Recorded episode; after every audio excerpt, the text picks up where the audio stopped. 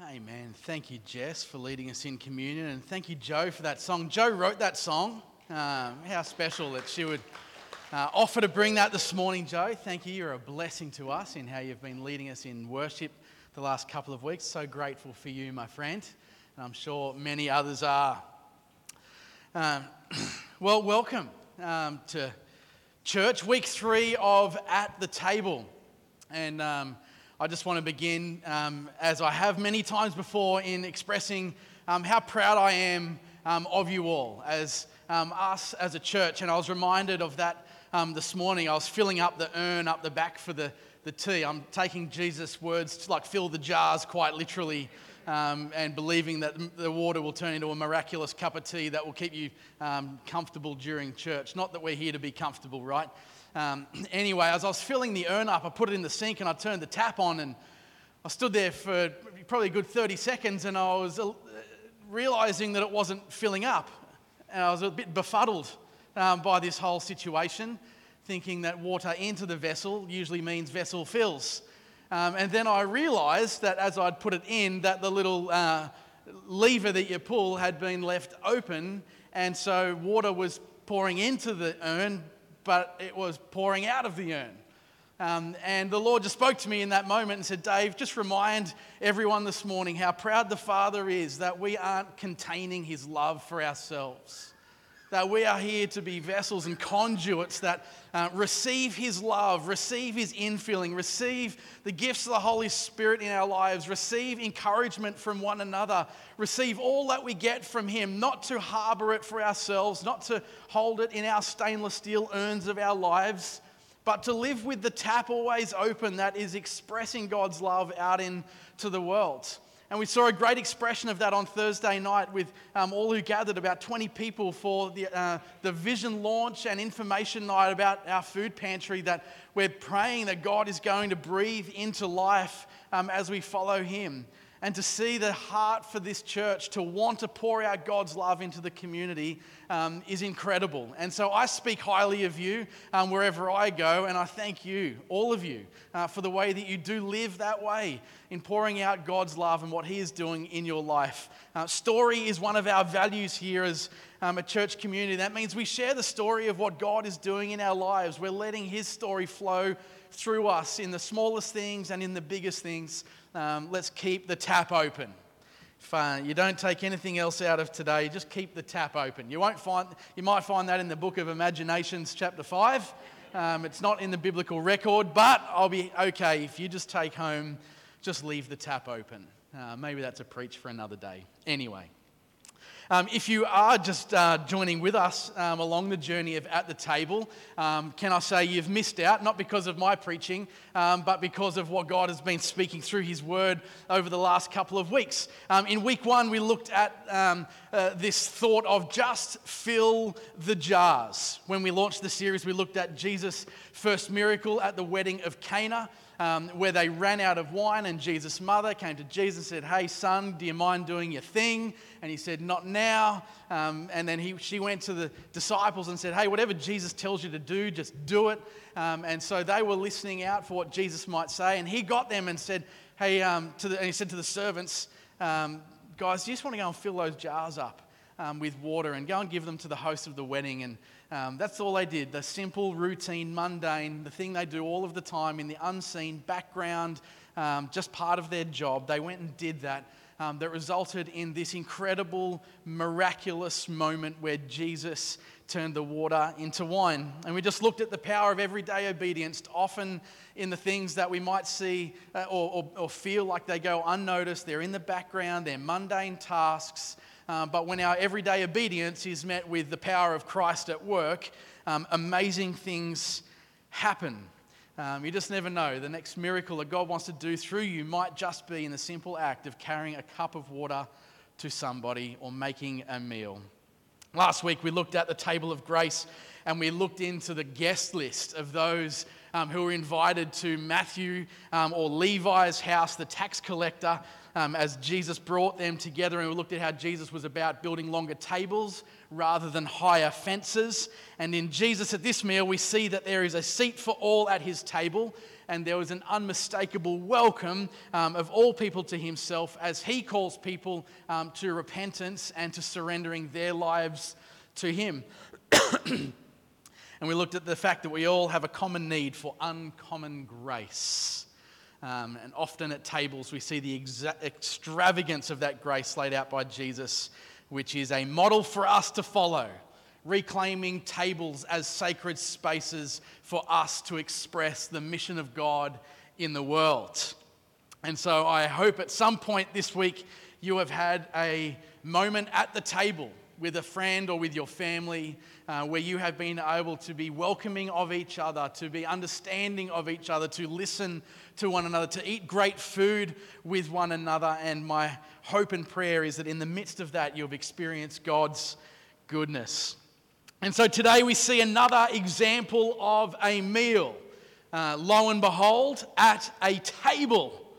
For that is the series. This is a canvas, this story, on the easel of God in which He continues to paint His unfolding story of grace in the world. Um, let's, let's pray before I dive in uh, to the passage this morning.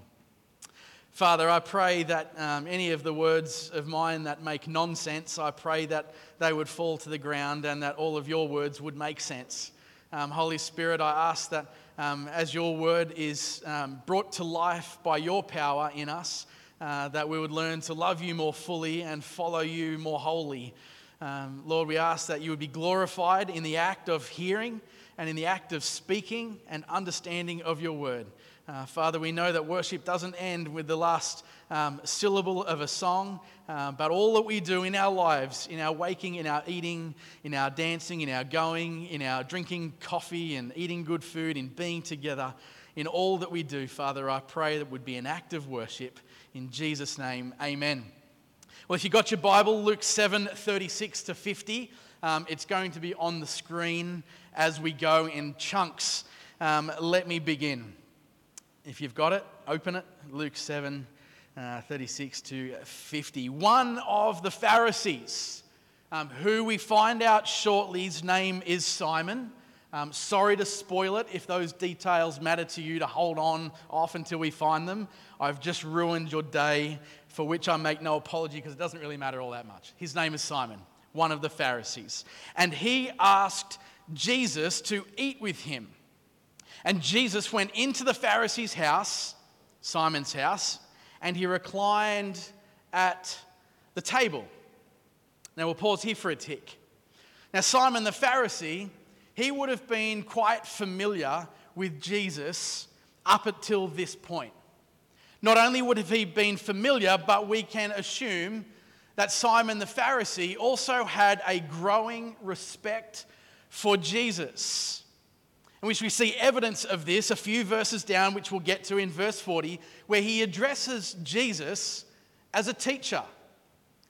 And you don't do that unless you have some respect for what this person is bringing, what they are teaching, the mantle that they are carrying. Simon the Pharisee saw something in Jesus that caused him to want to know more.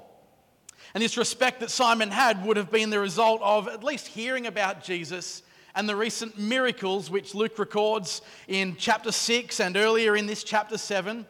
Or perhaps Simon had been close by to some of these miracles and he saw firsthand the miraculous power with which Jesus worked, and something about that power caused him to want to know more. There's also no doubt that Simon would have heard about the recent teachings of Jesus as he taught the crowds on the Beatitudes, as he taught about loving one's enemies, as he taught about judging others. I mean, Jesus' messages calling people to a new way of living would have provoked a huge amount of attention by many people. But as we see, Simon the Pharisee, his attention has been grabbed by Jesus because he is among those who were hell bent on maintaining the status quo. So they wanted to know more. So Jesus' notoriety as both a wise teacher and a powerful healer picked his interest. And it would now seem that in his lunch invitation, Simon wanted, like probably we would, to know more. So it is assumed that after synagogue service one day, Simon invited Jesus over for lunch, for a good old fashioned Sunday lunch. Now, I remember Sunday lunches as a kid. They alternated between our best friends, family best friends back in Menai Baptist Church, um, our friends the Stanleys, and often it was hot chip sandwiches at their house, or alternatively, it was um, chicken burgers at our house with those Woolies uh, chicken patties that may contain traces of chicken. Um, although I'm sure that Jesus, although would have been happy with hot chip sandwiches or the dodgy chicken burgers, when he got to Simon the Pharisee's house, the offerings would have been far more lavish and enticing. Anyway, Sunday lunch, how good is it? Now, in those days, at formal meals like this, people did not sit like we tend to do on chairs at tables with plates and knives and forks, doing the conventional kind of thing. They reclined on low laying, usually at floor level, low tables with pillows that maybe help prop them up. I'm not going to do a demonstration, um, sorry. And they would, um, they would eat like that with their feet extended out behind them, and their heads were positioned closer to the table and their feet out the back. Which makes sense in my mind because um, who wants to go through the rigmarole of having to like move to the table or do a sit up to eat the cob loaf? Um, or do a sit up or move to eat the egg sandwich. It's like path of least resistance. I like their style. You know, though a practical eating position, it was probably more likely the case that they ate this way to keep their scungy, dirty, dusty tootsies that were covered in Galilean street grime away from the food. That they could position themselves on an elbow closer to the table and their unhygienic feet could be kept away from the tucker. Now, with this picture of Jesus in his lunch eating position, propped up on one arm, head close to the table, feet extending backwards out, and those all around the table doing the same thing. A matrix of legs all spread out in the distance with their heads close by to eat and to converse and to be near to one another with this picture in mind. Luke continues, verse 37. A woman of the city who was a sinner learned that he, Jesus, was reclining at the table in the Pharisee's house. And she brought an alabaster flask of ointment, and standing behind him at his feet, weeping, she began to wet his feet with her tears. And then she wiped them with the hair of her head and she began to kiss his feet and anoint them with the ointment. I mean, this isn't a regular happening at one of these meals. Now, firstly, it wasn't uncommon for uninvited guests to rock up to a meal like this. There was a public space element to a banquet in a Pharisee's house for which people of the city were invited to come if they liked. They could sit around, the, not partake in the banquet, but they could sit along the outskirts of the courtyard or the banquet room and they could hear all of the goings on. Perhaps they wanted to hear what the, the big wigs of town were discussing, talking about, what they were wrestling with.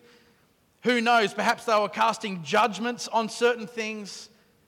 But guests were allowed and one of these uninvited, yet at the same time not so out of place onlookers, happened to be a local and well known prostitute.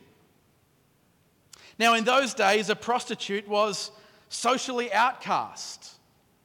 A prostitute was labeled among the worst of sinners as they capitalized on the basest and most primitive human desires of lust to make a living. And while the Bible's attitude toward prostitution can appear in places to be quite ambivalent, if you read the Old Testament, and in some parts of Scripture, prostitution is reported in somewhat a neutral atmosphere, by and large, at a broad level, the Bible makes it abundantly clear that while prostitution exists, it is not desirable. And the Apostle Paul, he zooms in a bit further on this not quite desirable factor. And we can see that from his view, this vocation of this woman in the story is more than undesirable. In 1 Corinthians 6, we see Paul writing to the church in Corinth in an era of general moral collapse, stating that young Christians needed to be warned of the pitfalls of the practice of prostitution and other sexual immorality.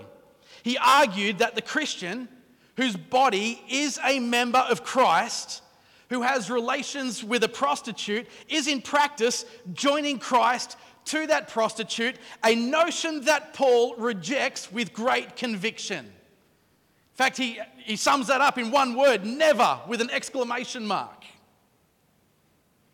Socially, morally, theologically, prostitution was sinful, which meant that the stigma attached to this woman at this meal would have been debilitating for her. Her reputation going before her in all places, especially this meal, for all of the wrong reasons. And everyone at that meal would have known of her. They would have known uh, of her vocation. They would have known of the incongruence or at least in their own summation of her life, seen the incongruence between her life choices and the social, moral, and biblical expectations commonly held and understood at the time.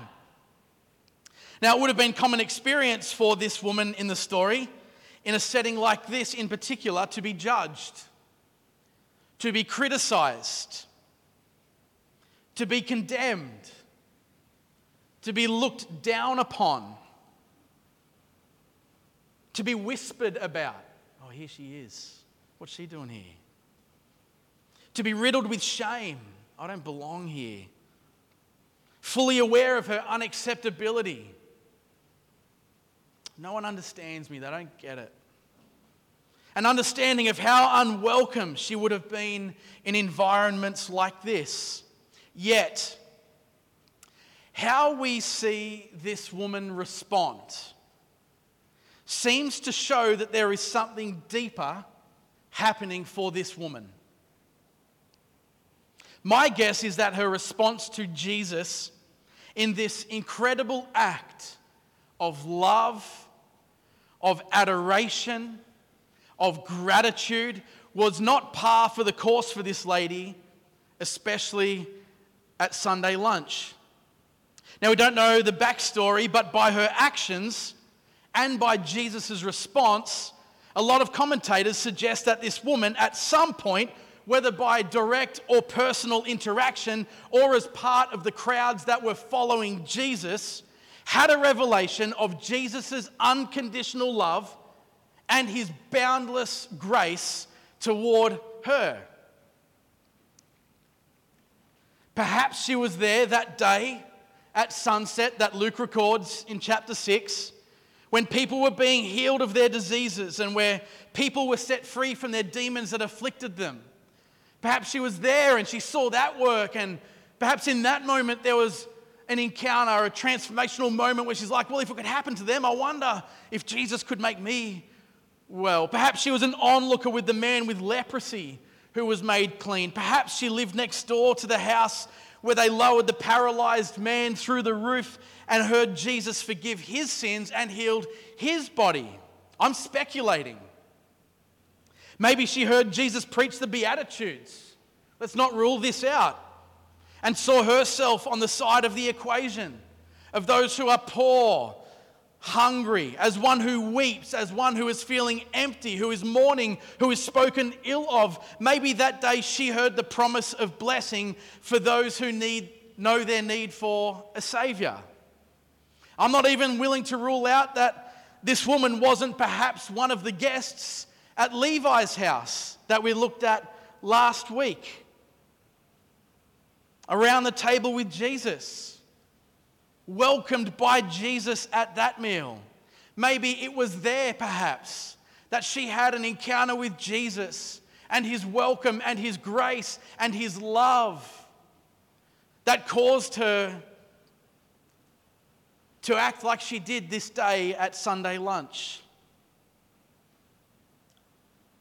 I mean, there's no other reasonable explanation in my mind for why, prepared with an alabaster jar full of ointment, that she finds Jesus at the table, that she maneuvers herself through the matrix and the web of limbs, running the gauntlet of limbs that were around the table, arriving at where Jesus was reclined, then standing behind him where his feet were protruding backwards. And she begins to just weep at his feet. So much so that her tears were flowing with such volume that she was able to wet Jesus' feet with her tears. And then to grasp a handful of her hair, which was let down, once as a tool for seduction, now used to serve her Lord and wipe his feet clean. Then for her to lower herself even further, to kiss his feet with lips that once searched for a version of love but now only desired to know the taste of sweet salvation. Then for her to not just stop there, but to take the ointment in this alabaster jar and to anoint Jesus' feet with the aroma of a past now forgiven. There is a depth of love in this encounter expressed in the most generous, humble, cost to one's own comfort, humble, vulnerable, unabandoned, emotionally unsuppressed, whole of self kind of way. This act of worship required all of her in this moment her mind, her body, her emotions her past, her present, looking to her future. She was entirely immersed in an act of love at the feet of Jesus. This was a heart abandoned of all insecurity and shame, a life splayed out in worship and adoration. And all eyes would have been on this woman as she bowed her knees at his feet, as she cried aloud, as she maneuvered about upon the floor, as she took whatever dignity she may have had and let it go for the one who loved her so much. I mean, this is a real life, fair dinky die, true blue example that oozes with the truth that genuine love comes from a heart that is grateful for grace. Genuine love comes from a heart that is grateful for grace, which it appears this woman has received. There is, of course, the chance that my theory is wrong. And in fact, this was the very first encounter that this woman had with Jesus. Maybe she wasn't at any of the other miraculous encounters. Perhaps she wasn't there when Jesus taught the Beatitudes on the hillside. Perhaps news about Jesus hadn't spread to her yet. Perhaps she didn't even know Matthew nor his address to be at that meal where Jesus welcomed the sinners. There is every chance that Simon had invited her over as a setup as a gotcha moment to try and catch Jesus out. Or perhaps she was there looking for work. Which, if this is the case, that this was her first ever encounter with Jesus, this makes this moment as miraculous and as striking as any other. For how beautiful that the presence of God in Christ at a table could transform a life in the blink of an eye. How beautiful. In either case, I'm not saying I'm right on either of them, But this powerful reality stands. The presence of God in Christ at a table can transform a life in a moment. And this ought to fill us with faith and confidence, church. That as we go and as we gather, as we get around tables with others, as we welcome them in, the presence of God in Christ by His Holy Spirit at tables, over lunch, can birth a renewal work in the heart of anyone, no matter what. No matter who they are, no matter their past, no matter what their job is, no matter what life choices they have made, no matter what they look like, how they smell, no matter what. If the power of God at work through Christ at lunch could change a life, then I believe the power of God at work through the body of Christ can change lives now. And the deeper we get into this series, the clearer it is becoming to me that it is the gospel that changes lives, but it appears lunch plays a big part too.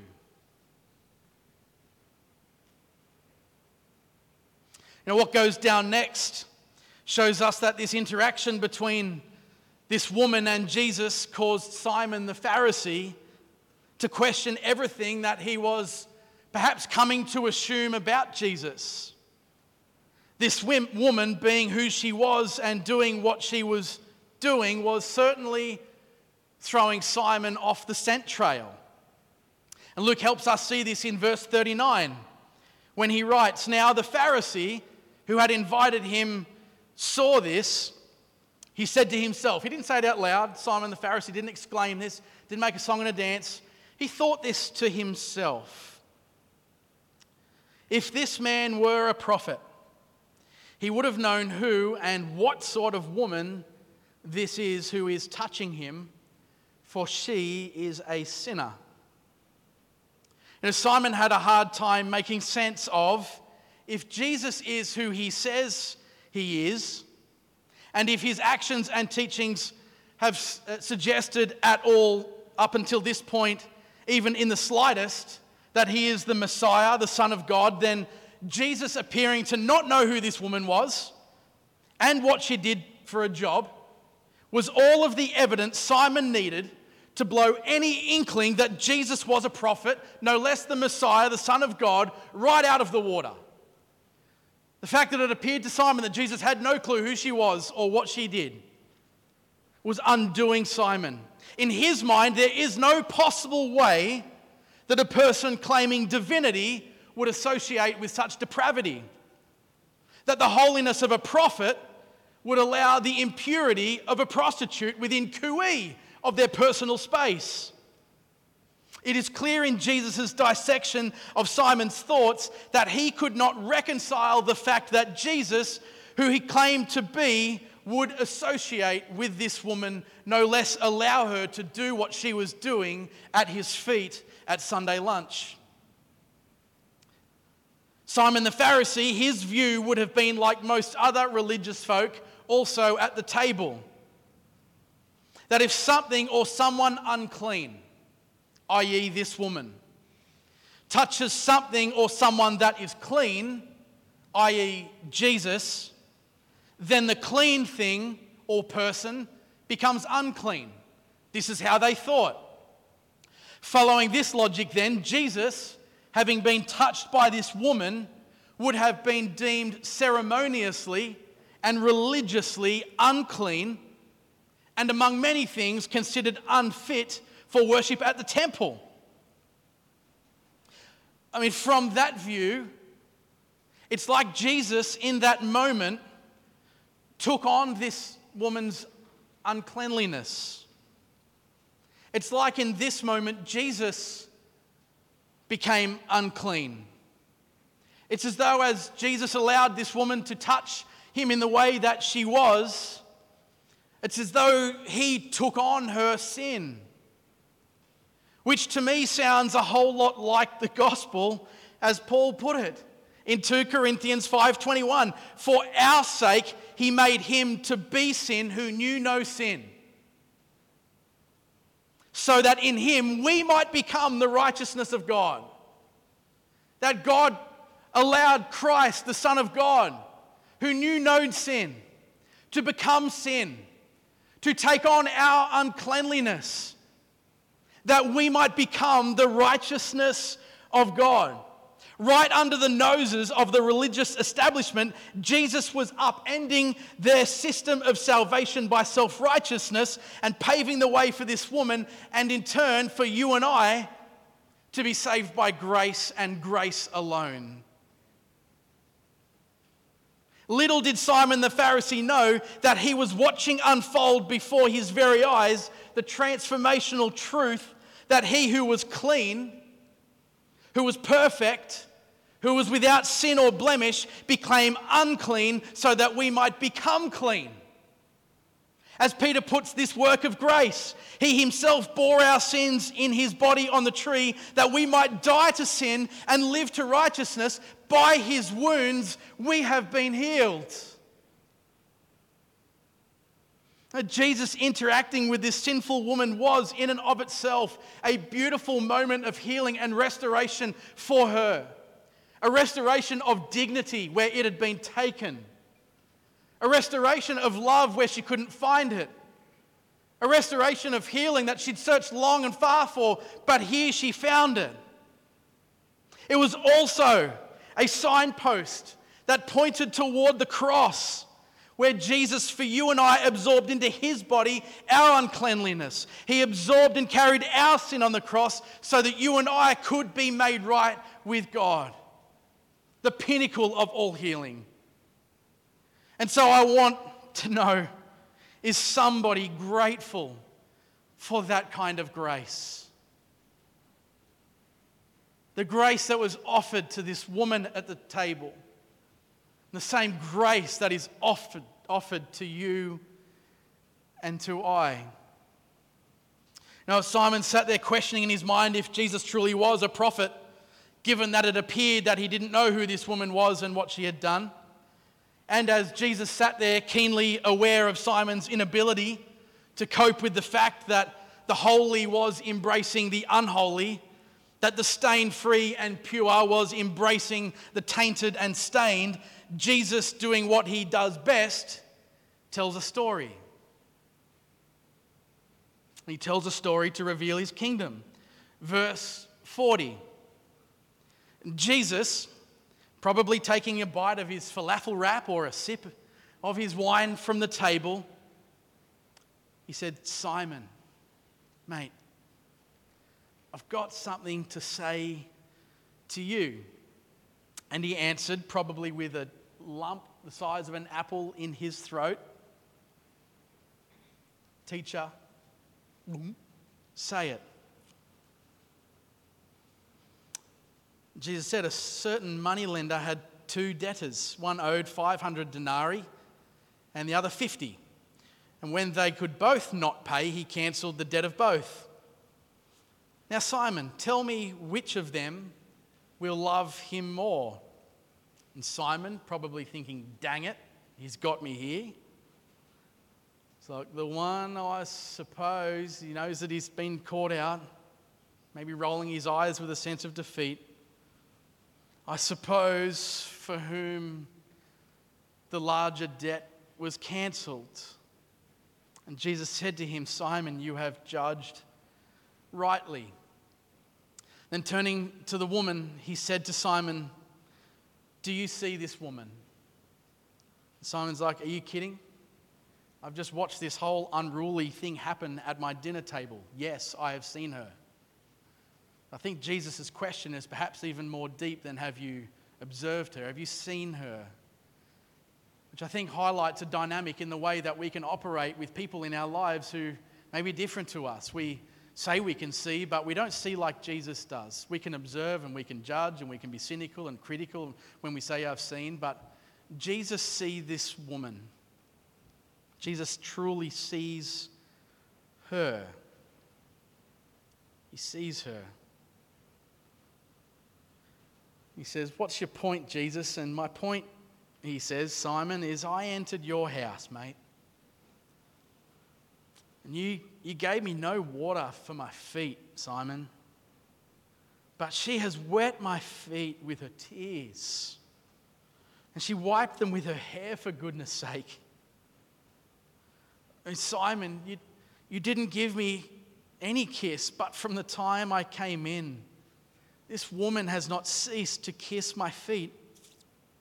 Simon, mate, you did not anoint my head with oil, but she has anointed my feet with ointment. Therefore, I tell you, Simon, her sins, which are many, are forgiven, for she has loved much. But he who is forgiven little loves little. And he said to her, Your sins are forgiven. Then those who were at the table with him began to say among themselves, Who is this? Who even forgives sins? And he said to the woman, Your faith has saved you. Go in peace. You know, this whole interaction points to the truth that love is proof that a person has received forgiveness. And the more that people are aware that they have been forgiven, the more they will love. Love is the proof in the pudding. And what this woman did for Jesus at the table, when placed side by side with the story that Jesus has told about the two people in debt, and then how Jesus has contrasted Simon's actions as against this woman's actions. It is in full view of us as we look to God's word this morning that genuine love comes from a heart that is grateful for grace. Love is the fruit of forgiveness. Now, how we love is a demonstration of how we understand God has loved us. If our love is limited, so too might be our understanding of the gospel. If our worship is shallow, have we truly plumbed the depths of His love? If our generosity is narrow, have we understood the breadth of His provision? If our welcome is muffled, have we experienced the volume of his embrace? If our service of one another is conditional, have we truly taken into our hearts how unconditionally Jesus has served us? My experience of life is that quite often you have to practice something to understand it. I'm no good in classrooms. And sometimes we try and understand grace before we give it. Sometimes we try and understand generosity before then we are generous. It's like I used to sit with a recipe and read it over and over and over again and try and understand it.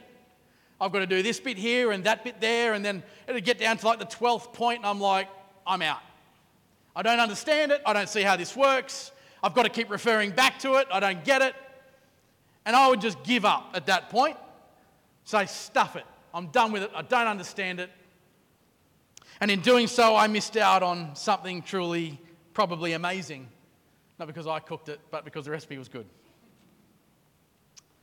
Now I'm learning that the best way to understand is to do. I'm a slow learner. To have a shot even when I haven't got the whole picture. To have a go even when it seems like I don't see how it all comes together in the end. I'm learning not to compare what I cook to the glossy photos in the magazines or on my phone. Because the best way to understand the grace of God is to be a gracious person. The best way to learn to cook a meal is to cook it. The best way to understand the nature of forgiveness is to practice forgiveness. The best way to understand how you have been served by God and loved by Him unconditionally is to go and do something really practical to help somebody, even when perhaps, or especially it seems counterintuitive to do so, even to love one's enemies, as Jesus requires us to do. We are called to love God and love others. We have boiled down, and many have done over thousands of years, the narrative of Scripture, and we arrive at love God and love others.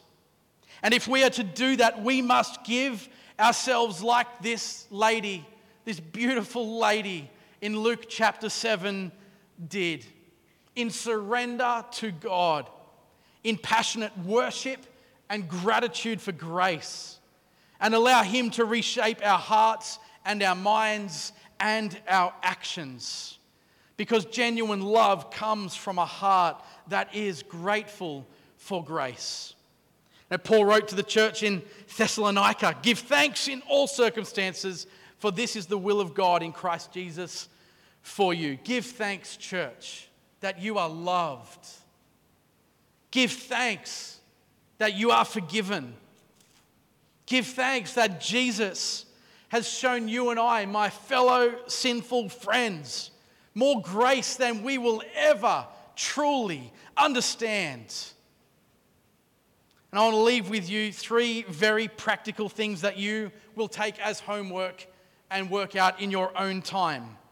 For you to practice gratitude for the grace that you have been shown by Jesus. And these aren't going to take any longer than about three minutes. Number one, remember Him.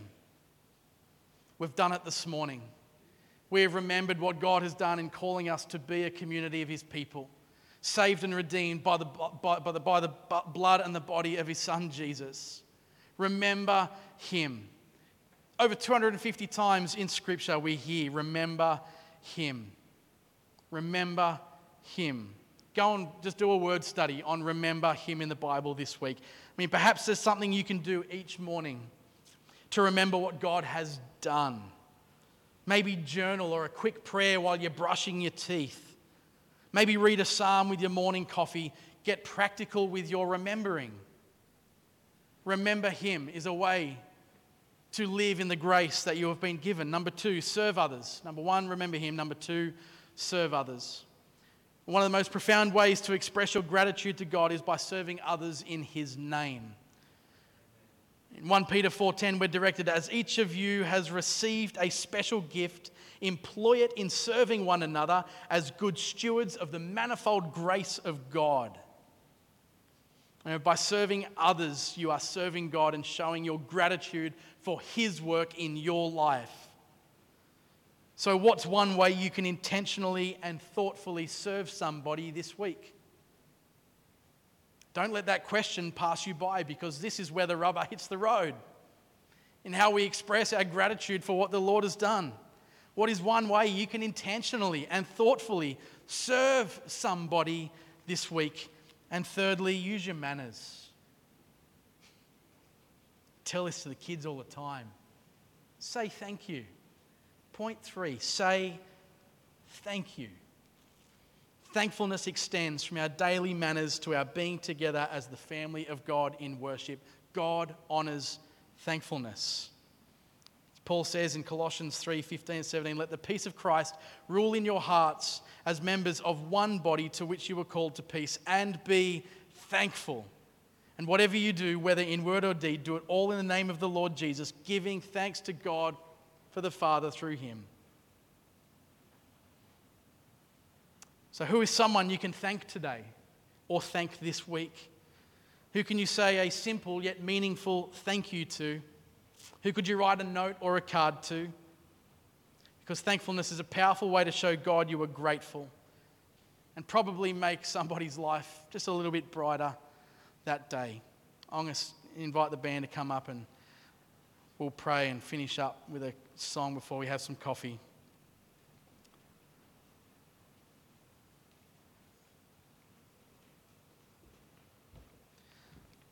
Genuine love comes from a heart that is grateful for grace.